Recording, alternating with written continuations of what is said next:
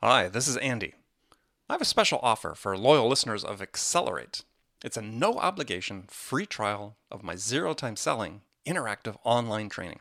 Now, I've worked with thousands of sales reps to teach them how to use my zero time selling to boost their productivity and transform the results. And so, if you want to learn the same proven strategies to help you open more doors, have more effective sales conversations with prospects, and close more orders, then my zero time selling interactive training system is a fit for you. It's incredibly simple to start. Just take out your smartphone and text the word trust, that's T R U S T, to 96000. Now, do you have your phone ready? Send a text to 96000. That's a 9 and a 6 followed by three zeros. Now enter the single word message trust and hit send, and you hear right back from me with instructions on how to sign up for your free trial on my zero time selling interactive training. I look forward to seeing you there. It's time to accelerate. Hi, I'm your host, Andy Paul. Join me as I host conversations with the leading experts in sales, marketing, sales automation, sales process, leadership, management, training, coaching, any resource that I believe to help you accelerate the growth of your sales, your business, and most importantly, you. Hello, and welcome to Accelerate. I'm excited to talk with my guest today. Joining me is Kelly McCormick a business and market strategist and founder of Outsell Yourself. Kelly is also the author of a book called Outsell Yourself Go from Hello to Sold with Ethical Business and Sales Techniques, and was recently voted one of the top 10 small business influencers in 2015 by Small Business Trends. You know, there's a eternal truth in business, maybe in life as well. And this truth is that if you're standing still, you're falling behind. That if you aren't growing, if you're just trying to protect what you've achieved, then you're in danger of becoming complacent and complacency has been the death of too many small businesses. So, one benchmark is that your business has to grow at least as fast as the market you're serving just to sustain yourself. And if you want to grow your business, you have to outpace the growth of the market. Well, my guest today, Kelly McCormick, is an expert in helping small businesses plan and execute their way to growth, and she's going to help us sort out what you need to do in your business. Kelly, welcome to the show. Well, thank you. It's a pleasure to be here. So, take a minute, introduce yourself beyond what uh, what I said.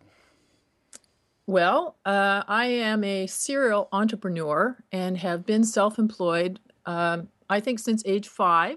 That was unofficial. you weren't getting a, a paycheck then? Uh, n- nickels, paid in nickels, but it all counts. I had, I've always had small little business enterprises, and I had my first official business when I was 21 years old. And it, um, however, I need to qualify that because I knew nothing about business, was very young, underfinanced, and uh, running on a lot of fear. But boy, I sure learned a lot. what was that business? Uh, retail sporting goods. So now I can add another caveat. I was also in the worst shape of my life. It was a perfect, perfect recipe for success. So you and, had a you had a retail store. Yeah, it was small. It was a small shop, and we ended up having two shops, and they were in uh, arenas. Oh, got it. Okay. Yeah, and then we also had a, a van that we went on the road and sold things at different tournaments. And it sounds small, but we did okay. Um, but it was a huge, huge learning curve. And what was the primary lesson you learned? Um, actually, I, learned a few lessons because prior to that, I'd gone to college and studied social work, and in that, I it was psychology, sociology, uh, communication skills, and it was all about people. I was saying, well, how does what does this have to do with business? But I discovered it has a lot to do with business. And again, as I mentioned, I was running on fear. So one of the things I did was in the town where I lived, I went to business people and just said, "Help!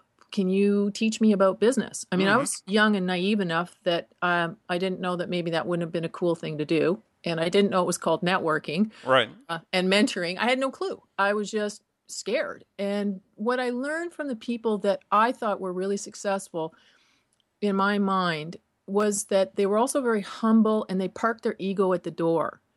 And they were masters at asking questions of customers and making decisions based on what people really wanted. And of course, now we call it market research.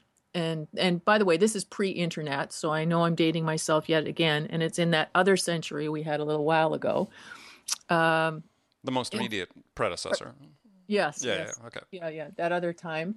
Uh, but I that was a real eye opener for me that it's we can get confused with what we think the market wants versus what they're asking for. And it was quite a life lesson to learn to to get out of my own way and ask a lot of questions. Mm-hmm. Mm-hmm. And So- I think, sorry, go Well, ahead. what, what happened to that business? Oh, we sold it after six and a half years. I went into early retirement, which was in my mother's backyard for about six months. To which she said, Yeah, enough, go on, do something else. And I said, Oh, okay. Now, this is my early market research. I'm pulling back all the curtains now. And so I went around and I asked people, Is there anything you've seen me do that you think I'm good at? And uh, and you know when you ask a question like that, you have to be prepared for any type of answer because you're really setting yourself up. But what I kept hearing was, "Well, you're really good at business and you know how to talk to people." I thought, "Well, that's wonderful, but how do I make a career out of it?" So I went. I became very good at asking questions, and I and asked questions like, "Where would somebody use skills like this?" And I literally networked my way into business training programs and started to teach other entrepreneurs the lessons learned that I had learned. Mm-hmm.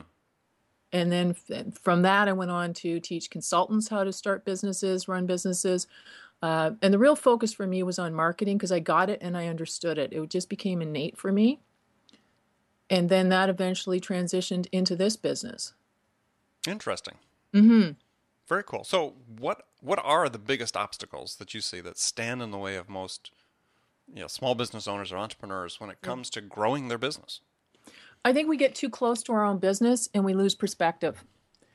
And the biggest challenge that I have seen in the past and I'm really seeing today is that as as people's skill set as a, a business, as your skill set grows, you start to be able to offer more solutions to people. And now my market is typically uh, small to mid-sized businesses that are service oriented. Mm-hmm. And as we know, so so as we get more skill sets and more that we can offer, people have a hard time being able to describe what it is they do. Because again, they're just too close to it and they're focusing on the solutions instead of what people really want to buy. And I know this sounds basic, but the thing is that most people don't know that what you have is what they need. Hmm, And okay. today, yeah, they, they just don't. And so people, because we get so myopic about our own business, so we're so, you know, I, I provide this service, I provide that service, I'm in financial planning or it's IT, blah, blah, blah. But that's not what people are looking for when they're doing Google searches. They're typing in, how do I fix the people problem in my company? How do I uh, fix my computer? How do I, boom, boom? Or where do I find? And what I'm discovering is that more than ever, for small businesses, you really need to bring in an objective outsider to help you sort out and be able to describe what it is you do in languaging that really resonates with your customer. And So- that translates into everything from what's on your website to how you introduce yourself at a networking event to even when you ask for referrals. Like I got a client right now who called me because they said, you know what, we've been doing great work and we've been asking customers for referrals and they're going, we'd love to, but we don't know how to describe what you do. And none of your marketing materials really explain it well either. Yeah, and it's your responsibility if you're asking for a referral to be able to describe what it is you do, obviously, right? It You know, but so- unfortunately, we're too close to our own business. And we just, most people, you're so busy, especially small to mid size, you're in the trenches, you're doing the work, that that's a whole other skill set, is being able to really look at it from the customer's point of view.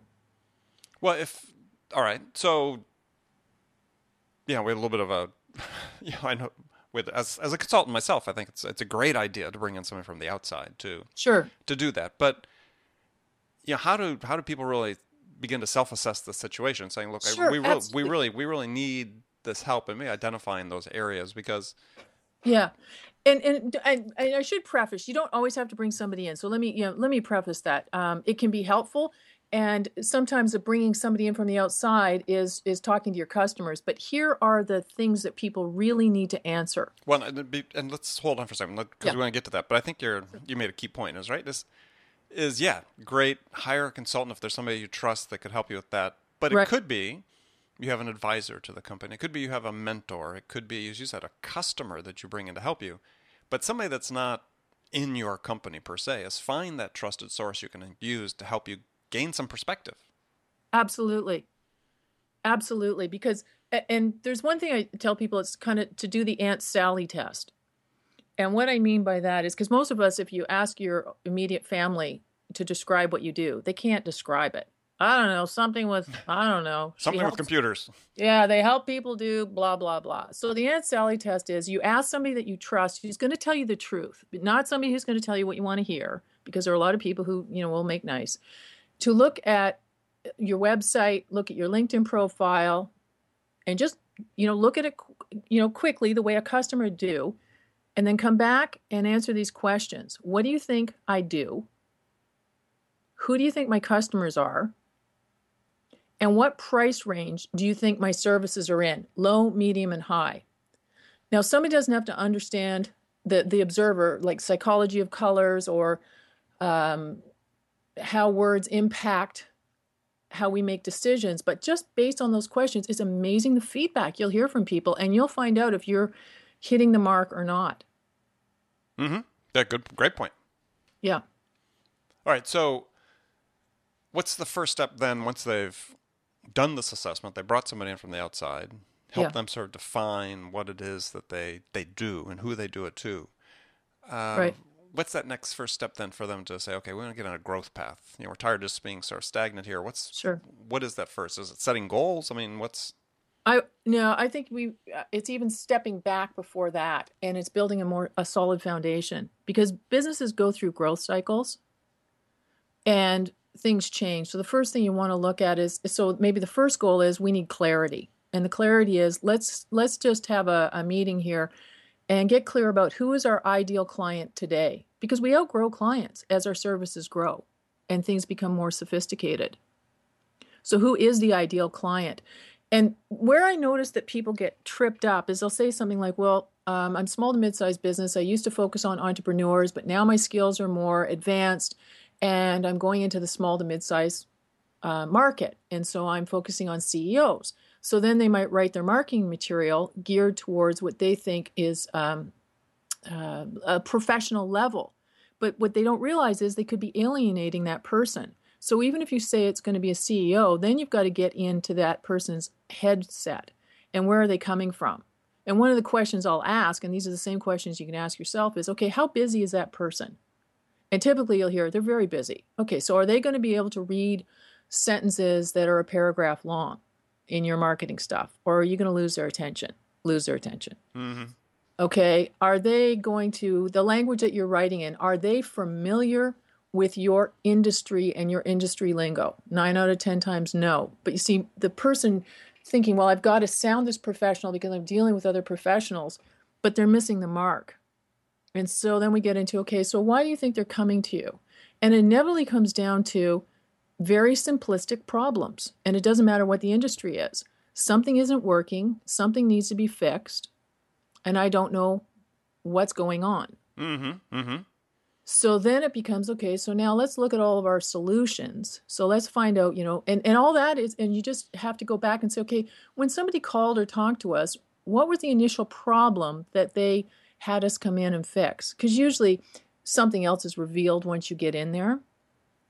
And once you can figure out what the initial problem is and say, okay, so what are the solutions that we have? And you start to match them up. So you can take all your solutions list and for each one you go, so what? What problem? What does it fix? What does it right. solve? And that's really what you're writing about in your marketing materials, what becomes your, the content for your conversations, what you when you ask for referrals and you could do a referral sheet to people these are the key trigger things that you'd hear somebody would say they'd have a problem with this this and this because remember not everybody knows that what you have is what they need well and the key aspect of that though really is focus right it's you know one of the problems i see with small business clients is that they have sort of the fear of missing out syndrome so instead of more tightly defining their niche around what they're really good at and the value yeah. that they bring to customers is they try to hedge their bets. And so then this, everything starts getting a little squishy in terms of their focus and their marketing plans and their sales plans. Are you talking about the trying to be all things to all people syndrome? Well, yeah. I mean, yeah. I yeah. said I call it the fear of missing out syndrome, but sure. it's, it's sure. you know, they hate to preclude any option because somebody may call us and want this, and even right. though they're not in your ideal customer profile.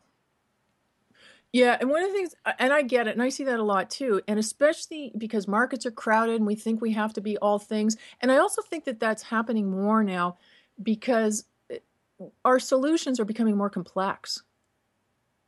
And more of us are solving more problems for people. But if you lead with that, you'll freak people out. And Yeah. the reality is that if experts get paid because you're an expert in a niche area, Right. And that's where you've got to find out okay, so what's the real pain point of the person who's coming to you? The solutions you provide could be under the umbrella of that, but you've really got to identify the pain point. Exactly. That's that one thing that's really going to draw Yeah. them in. Yeah. Yeah, and you talked about that in a blog post that you posted called about the law of attraction. Yes. So why don't you explain briefly how you use the law of attraction to help define your ideal customer profile? Sure. Well, it's pretty simple. Like attracts like. And I know people say, well, that sounds pretty out there and woo woo. But the reality is, if you think about your own life and the people that you hang out with, typically they are people, if you like them, of course, they're people that uh, you have similar interests or hobbies. Um, you might go to the same groups or the same clubs. I mean, that's what we do. Like attracts like. And it's the same with your clients. So in, in, in marketing, you want to really and this gets back to so who are you really selling? So we go back to that ceo they're busy. Um, they may not know about my industry but they know about their problems that they have. So if like attracts like i need to write everything that i put out there even how my look and feel of my website is geared towards their issues and how they would search and what they would be looking for and what they would be attracted to because yes there are lots there's lots of competition but people go to specific vendors because it meets specific needs. And that's where you need to really understand your customer and what motivates them and what they're looking for. And then you make sure that everything you have from your tagline to and even the languages even the sentence lengths that you use. You know are they busy people? Make things short. Like attracts like. Mm-hmm. Mm-hmm. Yeah, So- well, I, and I, I have a, a different way of saying the same thing, which is Sure. another take that people have on the law of attraction, which is that positive perceptions produce positive results. yes And so, and it's sort of one of the uses of the law of attraction is the placebo effect, right? Mm-hmm. And so, an example given academically. So, yeah, think about that. If you are being, as you talked about, being extremely focused and you've got that one key thing you're keying in, like attracts like, it's you're creating this perception in their mind that you can solve that problem, that one key problem, and that's going to produce a positive result for you. Yeah, and and just and now I know that'll freak people out. Well, I solve more than one problem. Maximum is is focus on three. There's also another rule in marketing, and it's the, the law of three. Anything after three, so you could we so you could say we do everything from blah blah to blah blah to blah blah. So, and it implies there's things in between, but you pick the key, three key issues that your per, people are having a problem with, and that could be your focus.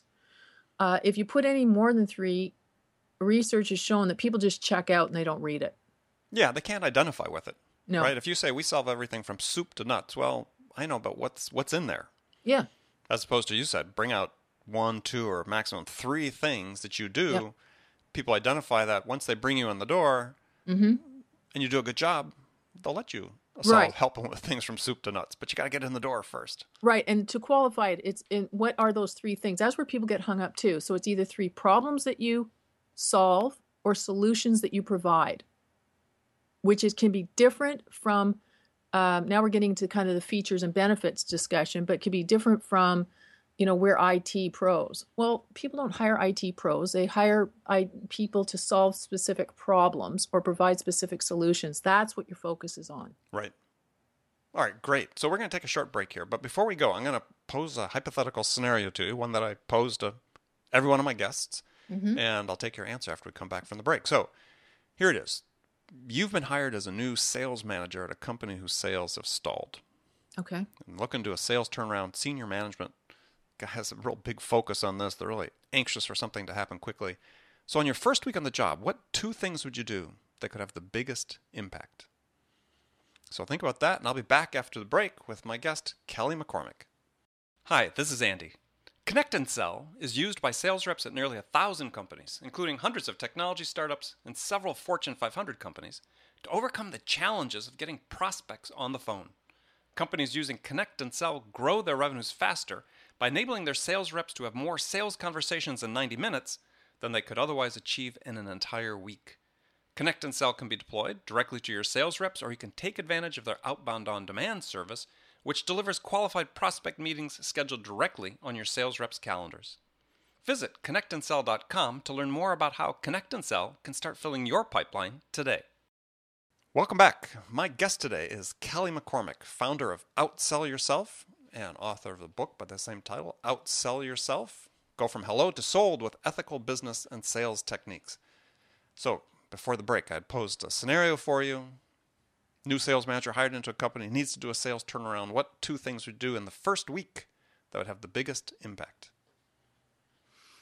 Well, I'll tell you, I, I'm going to start with what I wouldn't do because I think that could have a negative impact is come in thinking that you have all the solutions. You mm-hmm. may have, but I really think, and again, this gets back to this whole conversation we were having earlier, there's tremendous benefit in talking to people because you one you want to get their buy-in to get on board with anything that you're going to introduce but there's tremendous benefit in asking them their opinions there being the sales reps what do you think has been working well and what do you think isn't working well and why okay and i would be gathering information and data because I really find the source has a lot of information for you. And it's going to tell you a tremendous amount about the culture, um, where people are at. You could get great suggestions. It, uh, you may not have to reinvent the whole wheel. Uh, there could be some stuff that has worked well, but maybe it fell away by the wayside because somebody had a great idea.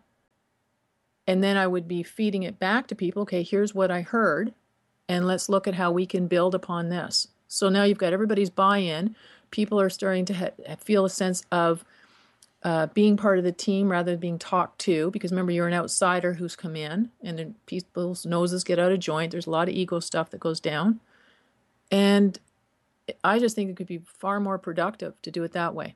Okay. Good. Anything else? Yeah. Uh, I just build on. I, I'm really big on f- establishing a foundation and building on that, and that would be it. All right. So along that line, Sure. So, one of the problems I see with often small, mid-sized businesses is they don't have a business plan. Uh huh. You know, they don't have a roadmap. You know, To me, that's so essential. It's not like, well, it's not like it's the end all be all, but I mean, you right. need you need to have that roadmap because there's some thought that goes into it, and you're being conscious about the actions and sure. deliberate about the actions you're taking. So, should small business have a business plan? It seems like you think they should, and and what should it look like? Uh, that's a great question. Yeah, I mean, you know, there's that old expression if you don't know where you're going, any road will take you there. So, yeah, I think there needs to be a business plan. Now, how formal or involved that can be uh, can vary from company to company depending on what's already in place. But I, we, we need to have goals. Where are we headed? And what are we shooting for? And then I'm really big on once that's in place, breaking things down into 30, 60, 90 day actions because I noticed that uh, people can be really great at having all these, you know, we'll brainstorm this, this, and this. And it's like, okay, well, how are we going to get it done? When is it going to happen? And does it fit with our overall vision? And I think people make the mistake of, uh, to a point you made, is they make a mistake of trying to decide sort of what concrete things they're going to do too far into the future, as opposed to really focus on yeah, here's what we're going to do the next 30 days, and maybe this is yep. what we plan on doing the 90, and what we do beyond 30 days is going to be built on based upon what we accomplished in this first 30. Right. And there's something else I've been seeing too, and especially because uh, you introduced it at the beginning when you talked about, you know, things are moving so fast in business today, and I think people are feeling extreme pressure because of it. And I'm noticing that people are, are really in more in reaction mode than planning mode than they've ever been. And I'll, I'll even get that when I'm working with people. It's like, okay, we'll have the plan. And then it's like, okay, you know, uh, we didn't get the job we were going to get. Well, and we should be doing this. And I'm like, whoa, whoa, whoa, whoa. How does that fit with where we're going? And is it the right decision? And it may be or it may not. But people really need to ground themselves and like, okay, wait a minute. Why are we making these decisions and how does it fit? And is it the right decision? because otherwise they're just always going to be in reaction mode and it doesn't necessarily work. Yeah, and one of the real to me it seems like one of the real downs, downfalls of being in the reaction mode is that you and I saw this with a client I was speaking with this morning is that it was the conversation was about what pieces of business are you not going to take Yeah. right because here's here's Yeah. here's here's what you focused on Yeah. this is this is the niche or niches that you've identified yeah. that you want to be in and all these other things that you always these little small orders you take are just distracting you Yeah. And taking sales time and marketing time and implementation resources away from focusing on the customers that are going to get you to your goal. And I think that's a real, you know, I, I boy, you, I, I really resonate with that because I think what happens to people is it's great to be in the planning stage, but then we get insecure. It's like, can we really get what what it is we're looking for if we're going to make a leap up in our business or go after more specialized stuff, and then taking the the small stuff that comes in. And you're absolutely right; it just drains resources, and then the great plans don't go places because it takes courage to make leaps and faith. Right. So how do you, how do you work with your clients to help them understand that? always go back to the foundation. Who do you really want and why do you want it? And I think the the other question is is that why question. Because often people want to make a change and and it's like, well, what's your motivator for making the change? Is it because it's a passion? Is it a fear? Because fears seldom build businesses. Passions build businesses. Well, did fear build your first business? I think that what fear did is it motivated me, but it went as far as it could go. Because um, it can be it can be a drain after a while.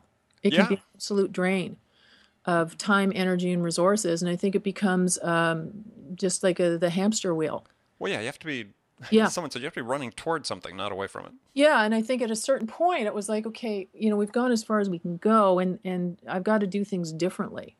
And I think part of that also was my age cuz with experience becomes you know, you start to get a track record of knowing that okay, it worked before I d- I have to have faith and know that this will work again. But when you mm-hmm. don't have that, I think it's like, oh my goodness.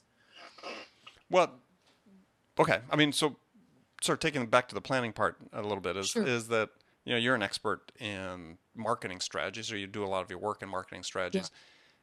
It seems like again, small enterprises have a hard time balancing their investment between marketing and sales. Yes. So how do, how do how do they do that? How do they decide what is that right balance, right? Because oftentimes, and some of it's I know it's personality driven. Some entrepreneurs are just more comfortable with marketing, and the thought of making a sales call drives them crazy. Or other times they're really good salespeople, but you know rely exclusively on you know cold calling or something to do lead gen instead of investing appropriately in marketing to help with that. I think it. I think it. There's two triggers that happen for people to kind of make that decision.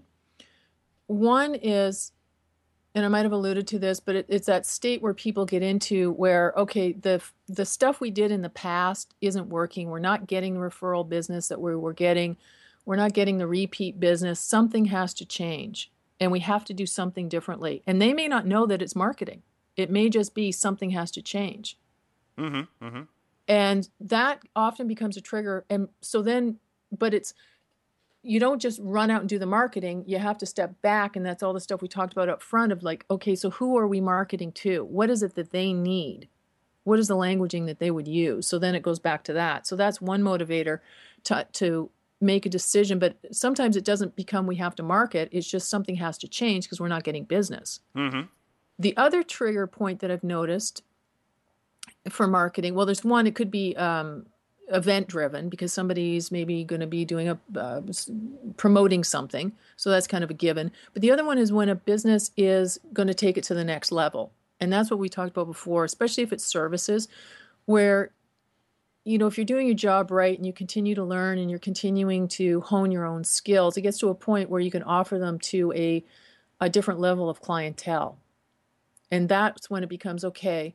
Now we have to look at how do we market this? And marketing has two steps really. It's first, it's putting the foundation in place where the message is consistent in everything on your uh, website, your LinkedIn profile, and that translates into how you describe stuff and then what you even talk about on in sales conversations with people and what you focus on. Mm-hmm. Mm-hmm.